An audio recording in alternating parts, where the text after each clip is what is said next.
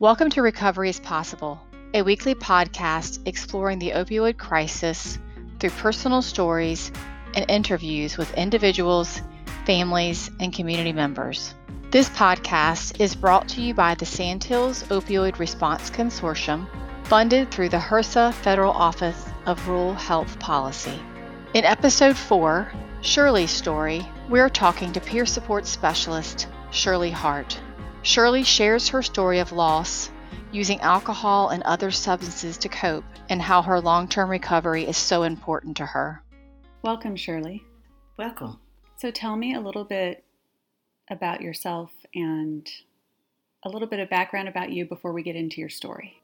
Okay, um, I am a mother of six. Um, I had a daughter that died at the age of seven years old in a fire. Uh, I have been in long term recovery for going on 21 years. And uh, what else? Um, I enjoy what I'm doing. I'm the director of To Your Heart Community Recovery Program, which I started in 2004 um, after a long journey. And uh, I look back into my community, which I live in Hoke County, and realized that we did not have a recovery program. So I started my own recovery program. I started it out in my church, and then from there, I ventured out on my own. Wow, that's quite a story. So, you've been in recovery for 21 years. Mm-hmm. What are you in recovery from? Uh, well, I'm in recovery from addiction of alcohol and and drugs. Mm-hmm. Um, crack cocaine was my drug of choice as well, and then I ventured over into well, powder cocaine was my drug of choice, and then I ventured over into crack cocaine. Um, drinking and well, marijuana wasn't so much of of me uh, get, using because marijuana to me was slow, and mm. it kept me sort of down, sort of mellow. I, I couldn't deal with marijuana, so I was just uh, a drinker and uh, powder and crack cocaine. So, in the interviews I've done, I noticed people are looking for a certain feeling. Some people want that calming feeling that come with marijuana or different kinds of drugs and then some people want energy and to be able to pick up the pace to maybe to keep up with having a bunch of kids and trying to keep up with life so what was it about cocaine well, well mine was to kill the pain hmm. I, um, like I said, I lost, well, my mother, she died when I was nine years old. And uh, then I had a best cousin, favorite cousin, and she got killed. So to keep from dealing with the pain, getting high did that for me. I didn't have to think about it. So your mother died when you were nine? Yes. How, at what age did you start using some sort of substance? I started at the age of 14 uh, and that was hanging out with my cousins and looking at them, you know, drinking. And I think my first drink was Country Club, malt like a beer, and uh, just drinking and hanging out with them. You know, that was the beginning of a long journey of getting high. Between nine and fourteen, how did you cope with the loss of your mother? That was something that was. T- well was told you know like you don't cry. Mm-hmm. god knows best. So i didn't know what to do with those those feelings you know. I uh, sort of like took my feelings and I, my baby sister sort of looked out for her uh, because well you know i had older sisters but it was just us and my brother three of us that was left at home. So uh, sort of looking out for her and making sure that she was all right. Pushing her into being um, she loved sports, track. So pushing and she liked to sing. So I was also like pushing her into going into those directions. So you were mothering her? Yes. yes. And nobody was mothering you? No. Mm-hmm. So at 14, did you have any sense of danger, I guess, about drinking or getting involved in something like that? No, not really. Um, it didn't phase me about, I guess, any dangers or what would happen afterwards. To me, it was just a fun thing. You know, just I guess hanging out because I saw everybody laughing and you know didn't see too much violence or anything after you know getting high, but just seeing laughter and joy. Hmm. So that was sort of where I wanted to be at. And where's where was your father during this time? My father, he was living in Raleigh. He had gotten in trouble and he was in prison. So my grandmother, she raised us. Well, she had like four sets of grandkids, you know. So they was all girls and maybe two boys that was there, but they was much older. It was uh, the two sets of grandkids that was younger was myself and my uh, my sister and my two cousins. So it was just like us right in there. So she raised us. I can't imagine she could provide a ton of supervision for that many children. She did. she won't no joke. so if you were drinking and all this at 14 and your grandmother sounds like she had a firm hand. Yes, she did. She did. What did she do when she discovered you were doing this? Well, that's one I don't even really think she ever discovered it because right after that, um, I think I moved to Raleigh to stay with my dad. So she didn't ever know anything about it. And then um, I think when I moved to Raleigh and stayed with stayed with my dad, me and my baby sister, um, there wasn't no. I mean, even though we knew my dad drank and everything like that, but it didn't phase us. You know, our focus was going to school and doing what we had to do. Um, so I didn't drink long in that, you know. I say from 14 to 15. Then 16, my 16 year, when I turned 16, I went to New York. So when I went to New York, that's where living with my sister, uh, the drinking began again, you know, because she did it and, you know, she was doing things that she ain't had no business doing as a married woman. But, uh, you know, just hanging out with her and supporting her in saying what she was doing, you know. So that's when I started, you know, drinking again. But then I didn't, and then working. Uh, I went to work every day, um, and uh, I think my first job was working with OIC, and working there was it was fantastic, you know. And then long and then, you know, they had bars in the office, you know, because they had when they give conference, you know.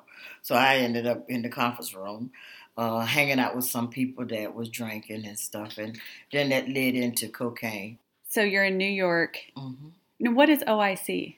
Opportunity Industrialization Center. Okay. Mm-hmm. And um, that's when I met my children's dad. Uh, and uh, he was much older than I was. He's about 15 years older than I was, and uh, he was into drugs, and I got introduced to cocaine, and I liked it the high with cocaine. I really did. Uh, I matter of fact, I had a good time. You know, I'm not gonna tell nobody I didn't have no good time because I did. it was just the consequences that come behind it. But uh, and he introduced me to cocaine, and then um, I worked, like I said, I worked every day, you know, uh, sent my oldest daughter, sent her to private school, made sure she was in school. Had, uh, well, one thing in my addiction, I tried to make sure that my children was taken care of. Regardless of what I did, I tried to make sure that they was taken care of. And uh, were you able to stop using drugs while you were pregnant? Oh, I could stop. Yeah, I stopped, and then say maybe six or seven months after that, I will start right back. So, so you felt was, like you had some control over it. I thought I had control. Mm-hmm. You know, even um, yeah, I had control of it, and uh, sometimes I wonder now, where did I end up losing control? You know, uh, and uh, being up there in New York, and my um, my ex, God bless him, he's dead now. Um, he um, like I said, he was a drug dealer and he had gotten in trouble with one of the drug dealers. And uh, I never forget that day. Uh, my kids was in the bed. My oldest daughter and my son at that time was in the bed asleep, and they threw a garbage can through my window. And uh, I was really upset, and my son, he slept through it, but my oldest daughter, you know, it sort of panicked her. But the next day, I went to the drug dealers. I went to his club. I kind of went there, and uh, he had his guys hanging all around. And uh, I walked in there and I asked to see him. And uh, I told him, you know, look, I'm gonna tell you like this. Um, you might have a Smith and Wesson, and so do I. I says, but when I come home from work this evening, I want my window fixed. And I they usually called um, my husband Jazzy B. I, I say, whatever happened between you and Jazzy B, that's between you guys. I said, but when I come home this evening, I want mine. And I says, uh, and I'm not playing, you know.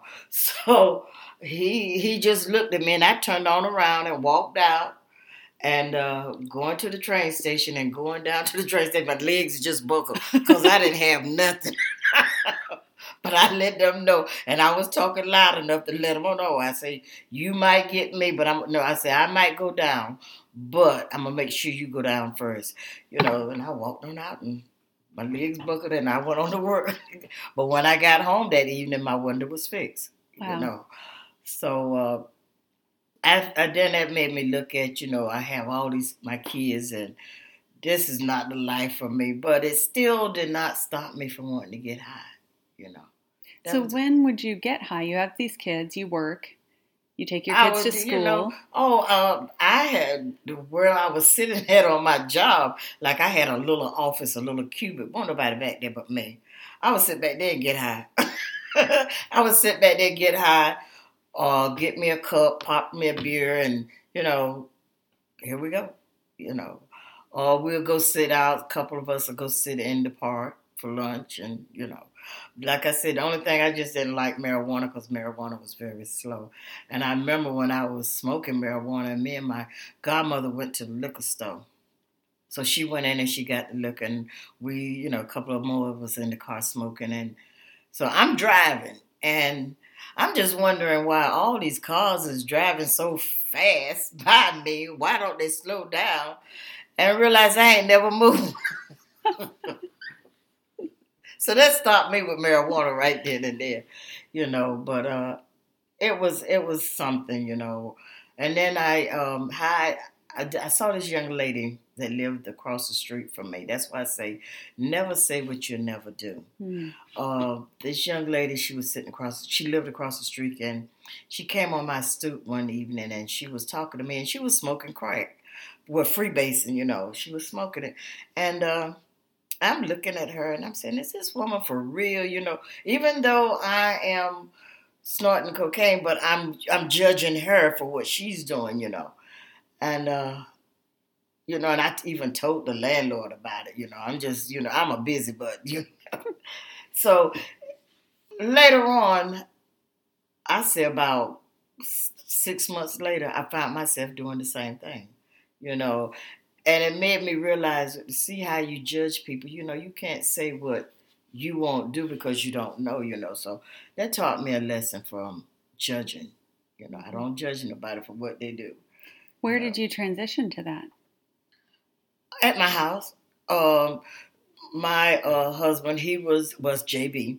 He was cooking it, and I was curious of what he was doing. And you know, he said, "Well, here, I'm gonna show you how to try this." So that's how I ended up doing that. You know, and then um, I left New York and come back to North Carolina, and uh, I uh, saw the sign said, "Welcome to North Carolina. Respect the law." And I looked at that sign and I just bust out with the left because I know they weren't talking about me. I say, they ain't talking about me. Well, that's good, you know. But then I found out later they were talking uh-huh. to me. Because every time I look up, the police was at my house. You know, I said, oh my goodness. They was coming there so much. I said, I didn't know whether I was going to a funeral or a discotheque. You know, I said, look, I'm going to tell y'all something. If y'all want me, just call me up and I'll come downtown. You know, you're, you're making my house look bad. so, how did they, first of all, did you bring your children with you? Yes, I did. Okay, so you have, at this time, was your daughter still my, No, I had more kids then. Uh, I had, matter of fact, I had had them all, all except for one, my baby girl. Mm-hmm. Um, we came down and uh, I moved in with my sister, and that didn't work out. You know, two women can't stay together too long. so uh, then I ended up moving with my daddy, and uh, that didn't work out too long either because he was a busy. But my daddy shot at me. Mm. You know, I that's what I said. and I, I just, you know, I look at him. I looked at him and I said, "This man for real." So, but he was for real. And after that, we found a place, and finding this place, we well, no, before I got there, um, I uh, moved in with this guy, which was my baby girl's uh, daddy, and he put me and my children out. Mm-hmm. He put us out, you know, and we had to go in a shelter. So we stayed there for a while. Matter of fact, we stayed there for about five days, and my sister had found this trailer, and we came back to Raeford and moved in that trailer. So then uh, we stayed there, still getting high, still making sure the children have, and even sitting down talking to my kids about drugs and alcohol. You know, not to do it. You know. Um, then. Um, Let me ask you: Did mm-hmm. your kids know you were doing it? They might have. Well, I tried when I got high. Mostly try to make sure that they was asleep or they was away somewhere. Um, unless someone told them. You know, even to the day they have not even yet told me, well, Mama, we knew that you was, you know, uh, and I've had conversations with them. But um, when, I guess when um, getting to the point where Tia, we um, we had went to church that night, and Tia was a child that how can you do? She was a loving child. She was uh, a child that she wanted to be a school teacher, and she just Tia was a child that would just capture your heart.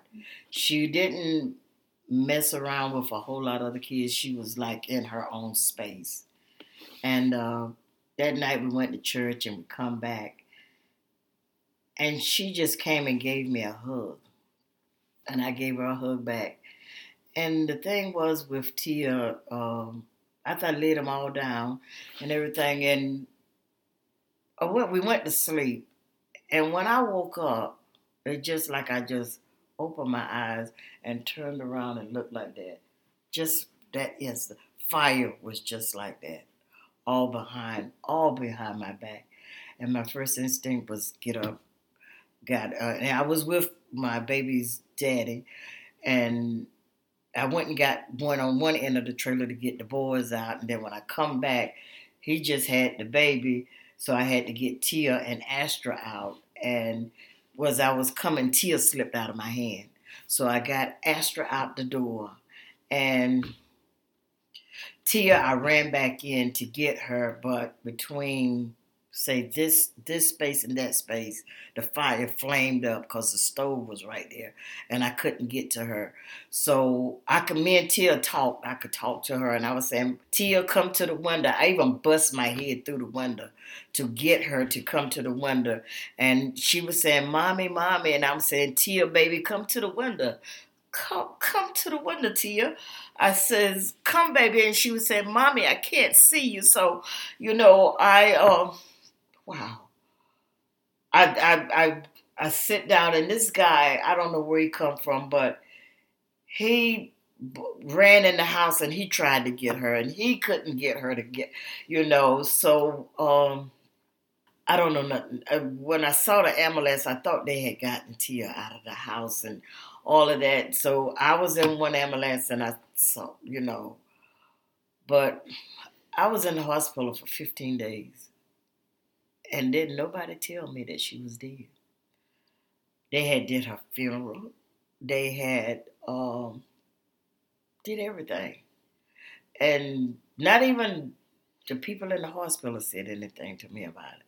So when we got ready to go home, they come to my daddy and my sister come to pick me up and they say, um, we're coming to get you. And I'm sitting in the back seat of the car and I says, Well, when can I see Tia. When can I go see her? And my sister, out of nonchalance, we already buried her.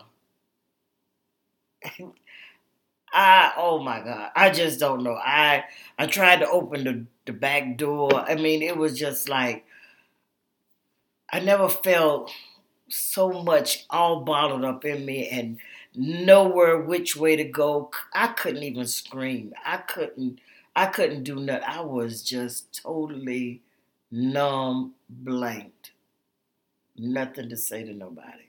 I couldn't I couldn't I couldn't cope with it you know. And even when I got to my sister house, because that's where we were staying at, everybody was coming in and you know looking at me and how you feeling and you know, and it brought back the emotions from my mother. Mm-hmm. You know, God knows best. Don't cry. You know, so I'm holding all of this stuff in me, and you know, and everybody was coming to me saying the same thing. You know, ain't nobody yet say, I, "How do you feel?" All they were saying was, "God knows best." You know, you know, God takes the angels. He takes, you know, and I'm saying, okay, okay, but then the people that I used to get high with, they came to see me, and they listened to me. They listened to me cry. They listened to me, you know, even though we was getting high together, they listened to what I was saying and how I was feeling. And till I got to the point with them that y'all only here now because we just want to get high. y'all ain't thinking about me no more. You know, so I had, you know, I had to cut them loose. You know, cut that that section loose for for a while. You know, and I just went went into solitary. I guess I, I guess I don't know. I don't even know if I went into depression because I don't really know how I was feeling. I was a numb person just walking around. You know. Um, then I just started hanging out, and then we found a place and my house was like a party house, you know, but I got into that point where I knew I had to be in control, you know. Uh, if you come to my house, you had to respect my house, you had to respect my kids. You didn't come here with no this and that because I had a bat and I started willing you, you know. So I I got to that point there and um, still going in and out of trouble, you know. I ended up on probation and uh, like I said, my probation officer, he would he would come by and he would say, Shirley, you know, we got to do this. And I know, and I was, it was so ironic, but I knew that my probation officer was going to be there at four o'clock. I might start getting high at 12 o'clock. I know, and my cousin say, man, you know you're going to jail today. I say, yeah. But I, by me knowing I was going to jail, I also knew that I was going to get out, you know, because I knew my daddy was going to get me out because I will play a guilt trip on him, you know. So um, it was just crazy, you know, because and I would know, and I knew that. So the last time I went to jail, and they were, it was around dinner time. They were bringing. I said, I don't want that food because I'm getting ready to get out of here. My daddy gonna come and get me out. But the majesty was a church member of my daddy's, and uh, she said, no, don't get her out. We're not gonna get her out. And I said, I'm sitting there and I'm saying, you know, calling my daddy, you get me out. Just wait a minute, I'll be down there. But they had already done the talking. They set my bill at $86,000 cash. Cash. I said, Daddy, put up the house. He said, No, you got to have cash, girl. You know, and that was the beginning, you know, of me uh, getting on the right track. But the saddest thing was that day that they was taking me to prison. My son was on the bicycle. And he saw me sitting in the back seat of the police car. And I saw the pain mm-hmm. and the hurt that I had did to him. You know, and it made me realize, you know, what have I done to my children? You know, I'm thinking that I'm only hurting myself but I hurted my kids. And I took 10 months of my life away from my children, which I could never get back in life, you know. And I had to realize that, you know, even looking at him and shaking my head and tears going down my eyes and looking at the hurt in his eyes. And even even today, sometimes when I uh, see him, I goes and visit him. I just give him a hug because, like I said, at ten years I can't get back. That meant ten months. I'm sorry. But uh, after I got there in prison, and God was doing for me what I couldn't do for myself. Um, he carried me there, and I saw them barbed wires going across. I guess Jesus, you got to help me on this one now. And them women's that are talking about fresh meat, and I said, "Oh Lord, I know you got to you got to help me because I'm in a whole new environment now." But but I'm gonna I'm gonna take you back a minute because when they took me to the county jail, and uh, they had to take me to Lumberton. And so they had to transfer me to Lumberton, and, and then I get you back to, to Brisbane. This lady, when they was taking me down there, the uh, two officers says, "We glad to get you here because we ain't never had nobody like you before to transport." Because I had done told the officer told me he was from Bensonhurst, New York, right? You know Bensonhurst is mob. I said, Oh Lord, I'm in the car with the mob. Y'all gonna throw me in the woods. Ain't nobody gonna know nothing about it. I carried them down through there. So once I got in the cell, and uh, it was about four women's in there. And I said, Look, I'm tell y'all something right now, because I was drunk. I was high. I am gonna tell you something right now.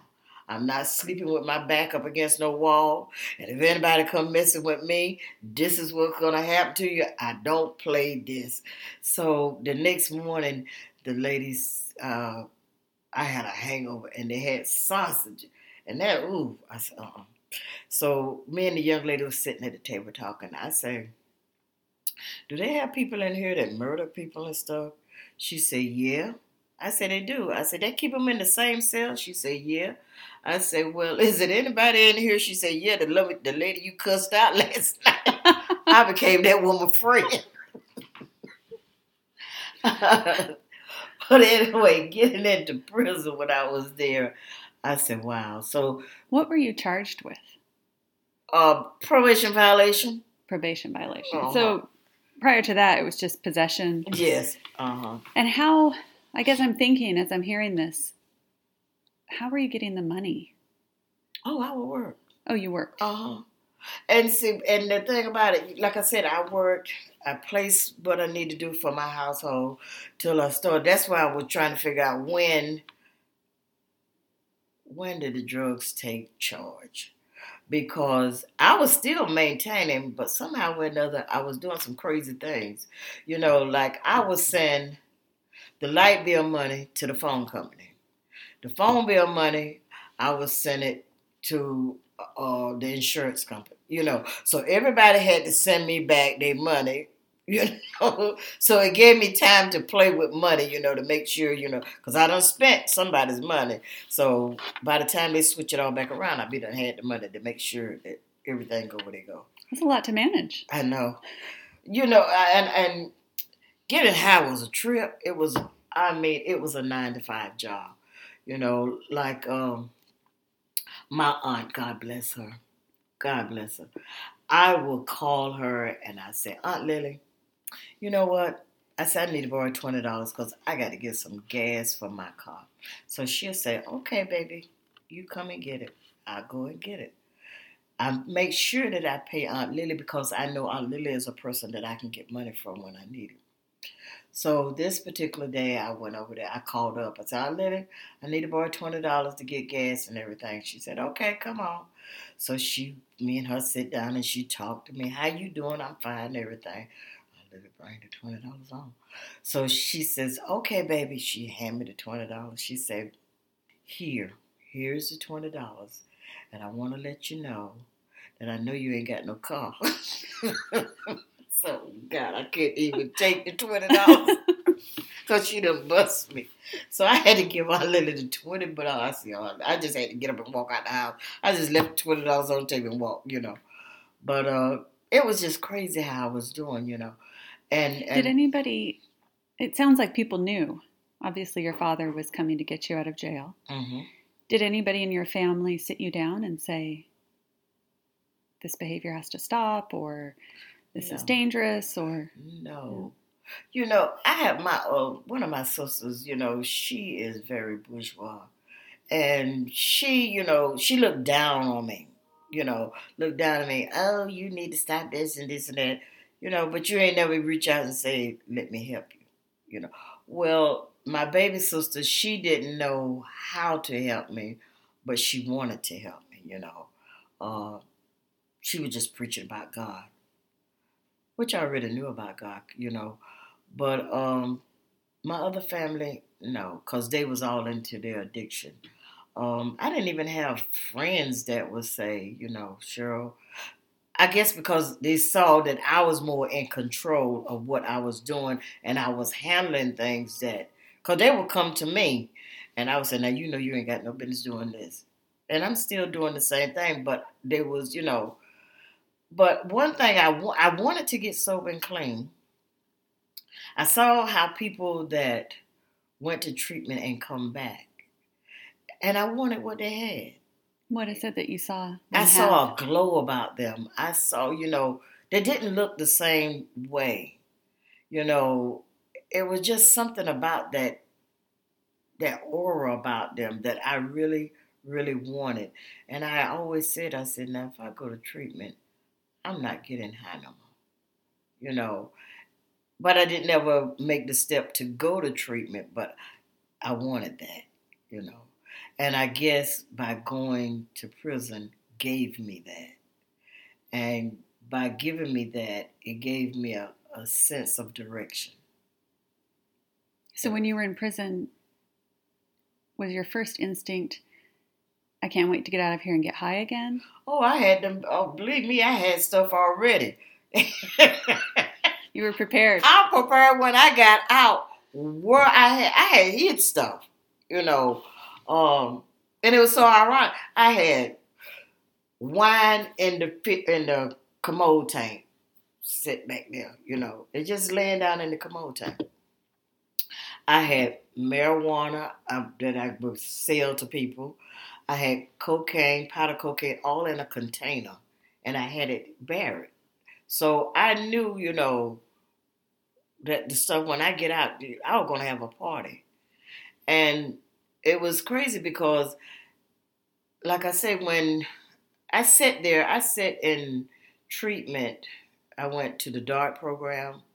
Um, then I left and went to Mary Frances, and uh, Mary Frances, I I hate they closed it down, but I would recommend that for anybody that needed to go to treatment because it was a women's center, and I would recommend that for anyone. Um, I sit there in Mary Frances and I ain't got no problem. And every time they would go around and say what they their name and what it was, I would always say my name is Shirley and I'm a connoisseur. You know, because I am not no addict. You know, I'm I'm not into this stuff that you all talking. I'm not claiming any of this stuff. You know, and um, one day um, my kids they, they finally let my children come up and see me, and my baby girl said, "Mama, you coming? You you going with us?" I know I can't go back with y'all, and that bothered me. You know, because here I looking at them leaving and I can't go with them. So um, we was in a meeting and I was sitting there and I heard my story. And I when I heard my story, I had to look because the lady who was sharing was on this side of me. So I had my head sort of down, so I had to look around because she was telling my story and I'm saying, How did she know this? And I don't know nothing about this woman, you know, so it made me listen. You know, just hearing my story made me listen to, wow, somebody else going through the same thing. Somebody else did the same thing, you know. And uh, that's when I said, you know, my name is Shirley. I'm an alcoholic and an addict, you know, because I heard my story. Wow. You know, and, and it was amazing. And then one day my counselor came in the room because we had to find out what our triggers was. So she came in the room and she handed me a cigarette lighter. First thing I did was hit my pockets. I ain't even got no pockets. I got on a dress with no pockets to it, you know. So I knew that cigarettes, I mean cigarette lighters was a trigger to me. And, uh, you know, it made me started opening up and telling my story, you know. Okay. And it made me look back at Hoke County. Okay, I, I can't go back like I left. You know, I got to do something better. So I there I started sitting down and and it was crazy because on my journey, that's why I was saying God was doing for me what I couldn't do for myself. A young lady came to me and said, Miss Shirley, I said, Yeah, can you teach me the Lord's Prayer? So I say, Sure. You know, she was 36 years old, did not know the Lord's Prayer. You know, and I taught her the Lord's Prayer. There was women in there going with one another. I talked to talked to them. You know, one woman wanted to stay until her mate got out, and she was getting out before. You know that ain't right. You know, so it was like talking. You know, just being myself. And whenever they come and ask me questions, I would try to help. You know, um, I ended up working with the chaplain. You know, there. It made me real. I started the choir you know. Uh, it made me look at myself, and it, you know. And then we was in the family center, so I had to see the funeral of my daughter, which I never seen. So I had to I had to look at that before I came home, because my counselor felt like, okay, Shirley, we can't let you leave now until you see this. We don't want you to relapse. You done come too far. You done you you know you done did a lot of healing and you know I even talked about my mother's death you know how you know as a child I wake up on a Sunday morning and see my mother laying on the floor has going through a seizure. Didn't know what to do but pick up the phone and call the next door neighbor and hold my mother you know. Uh, I had to deal with that you know. And and and then looking at her later on you know, looking at her and then going to the hospital and seeing her in the hospital with tubes all in her and that's the last time I saw her, you know, and not being able to talk to nobody about it. You know, that that was growing up without my mother was one of the most devastating things to me you know, and, and I, I get upset with people when I see how they disrespect their mother, you know. Um, it was it's it it was something, you know, and what was your mother's name? Her mother, her name was Tiny, you know. And you know, and like I was saying earlier, as I was coming up this way, thinking about my mother and my dad, you know, um, they was both. Uh, my mother was a dietitian. My dad, he worked in the Orient at San. Uh, it was called a sanitarium, uh, right there in McCain. And uh, even though I mean they were still you know working, but they were bootleggers.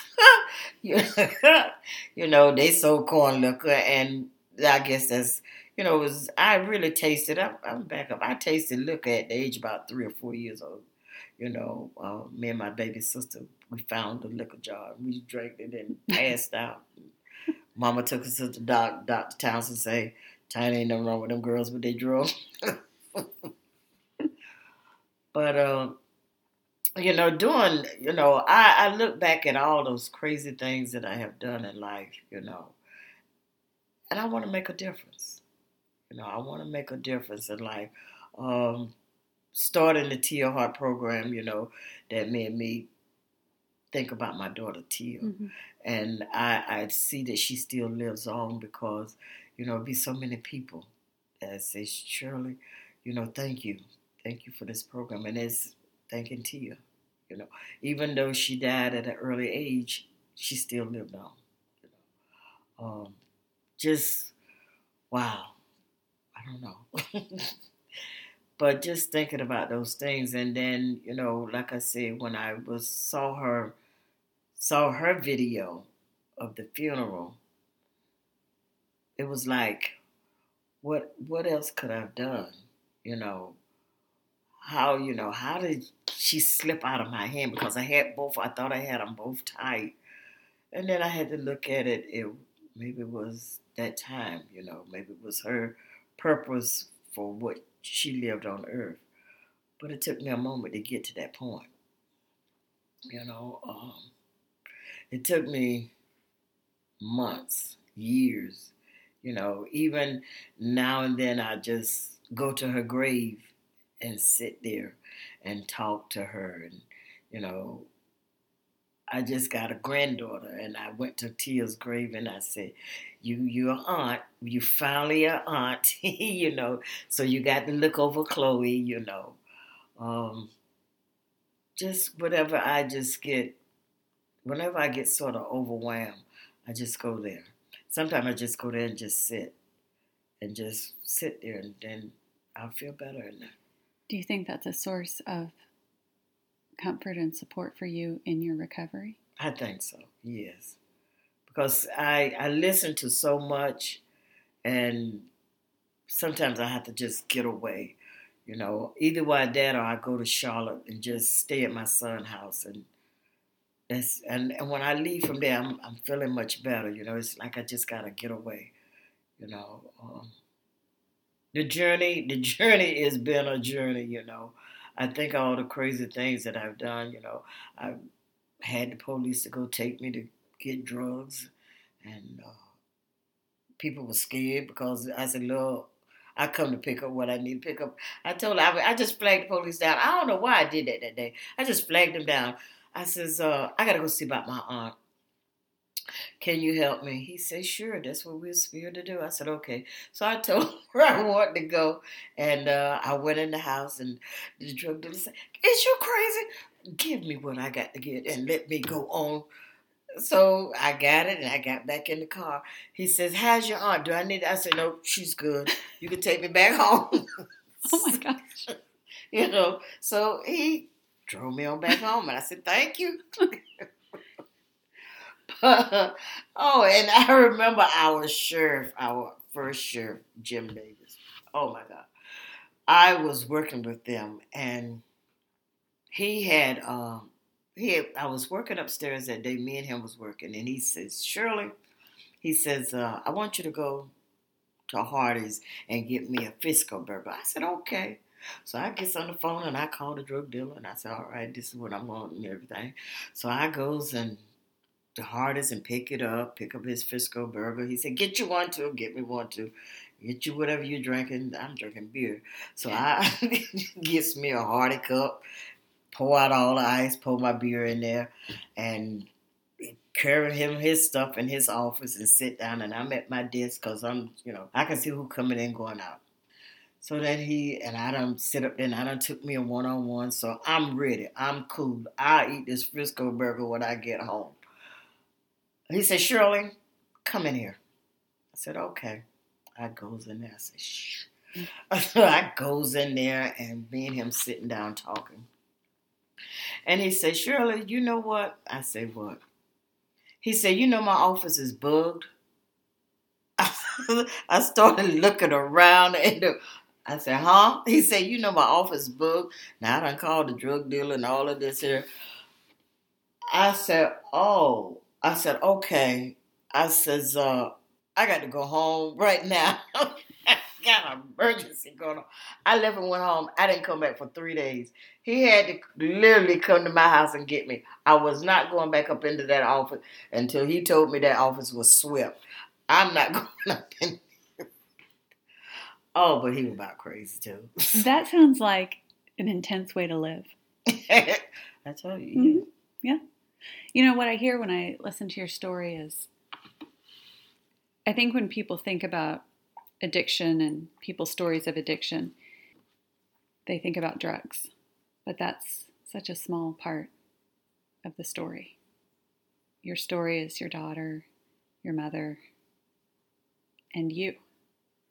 And the drugs are a small part, okay. I guess, of that story. Yeah.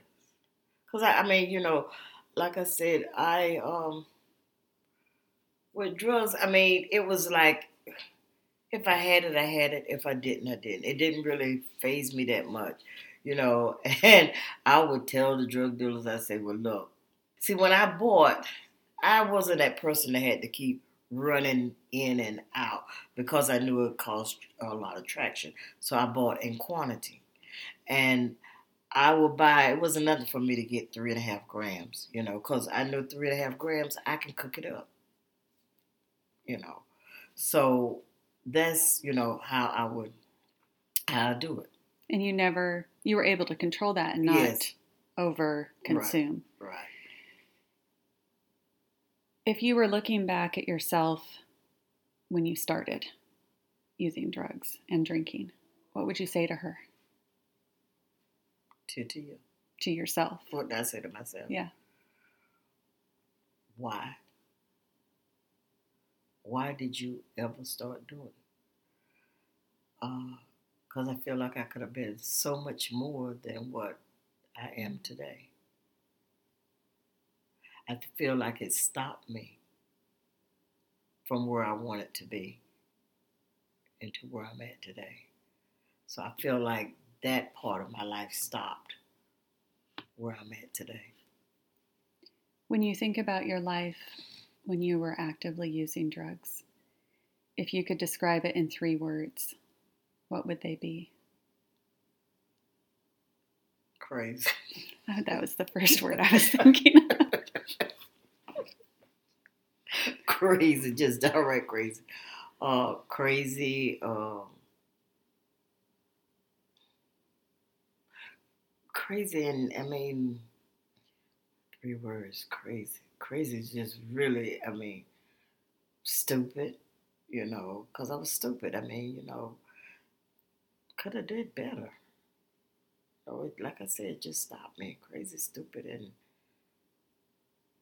ignorant to the fact of doing, you know, not knowing and then knowing Mm, and continuing, you know, because I didn't know about it. But then when I knew about it, I should have been able to stop. But I continued to do it. And again, that was because I felt like I felt like it eased the pain. I didn't have to feel. If you could describe your life now in three words, exciting. I have such an exciting life today. I mean, I am joyful. I'm grateful. Um, and I'm blessed. that's a huge difference. Yes. So, I know you said you felt like maybe some of your potential was lost in the process, but you've gained a lot of wisdom and you now have a joyful, blessed life. Do you think it was worth it? Yes, I do. You know, I I don't regret my past because my past has made me stronger, wiser, knowledgeable, and it's going to help me to continue to help me in my future. You know, I have so much to live for now. You know, uh, yeah, I got a granddaughter, first time. You know, so that that within that alone, you know, because I could have been lost in that, wouldn't have ever seen it. You know, so I'm blessed and grateful for today. You know, and I'm looking forward to the future of what God has planned for me, because I want all of my blessings, and some, but those that don't want to pass them on. You know, And you're now in a place where you can fully appreciate them. yes, Yeah. you know, yes. And I can look back at my past and laugh at some of the things. Like I said, I I, I really don't regret or you know, I enjoy what I was doing, but I took it to a whole different level to where it became painful. You know, but I don't it doesn't bother me anymore. Um, I can look back at it and say, hey, that's the old Shirley, here's the new. It's a good place to be. Yes. Thank you for sharing your story with us. Thank you for listening to Recovery is Possible, sponsored by the Sandhills Opioid Response Consortium. For more information on treatment and recovery, visit our website at firsthealth.org slash recovery resources, where you can find additional resources, connect with a peer support specialist, and much more.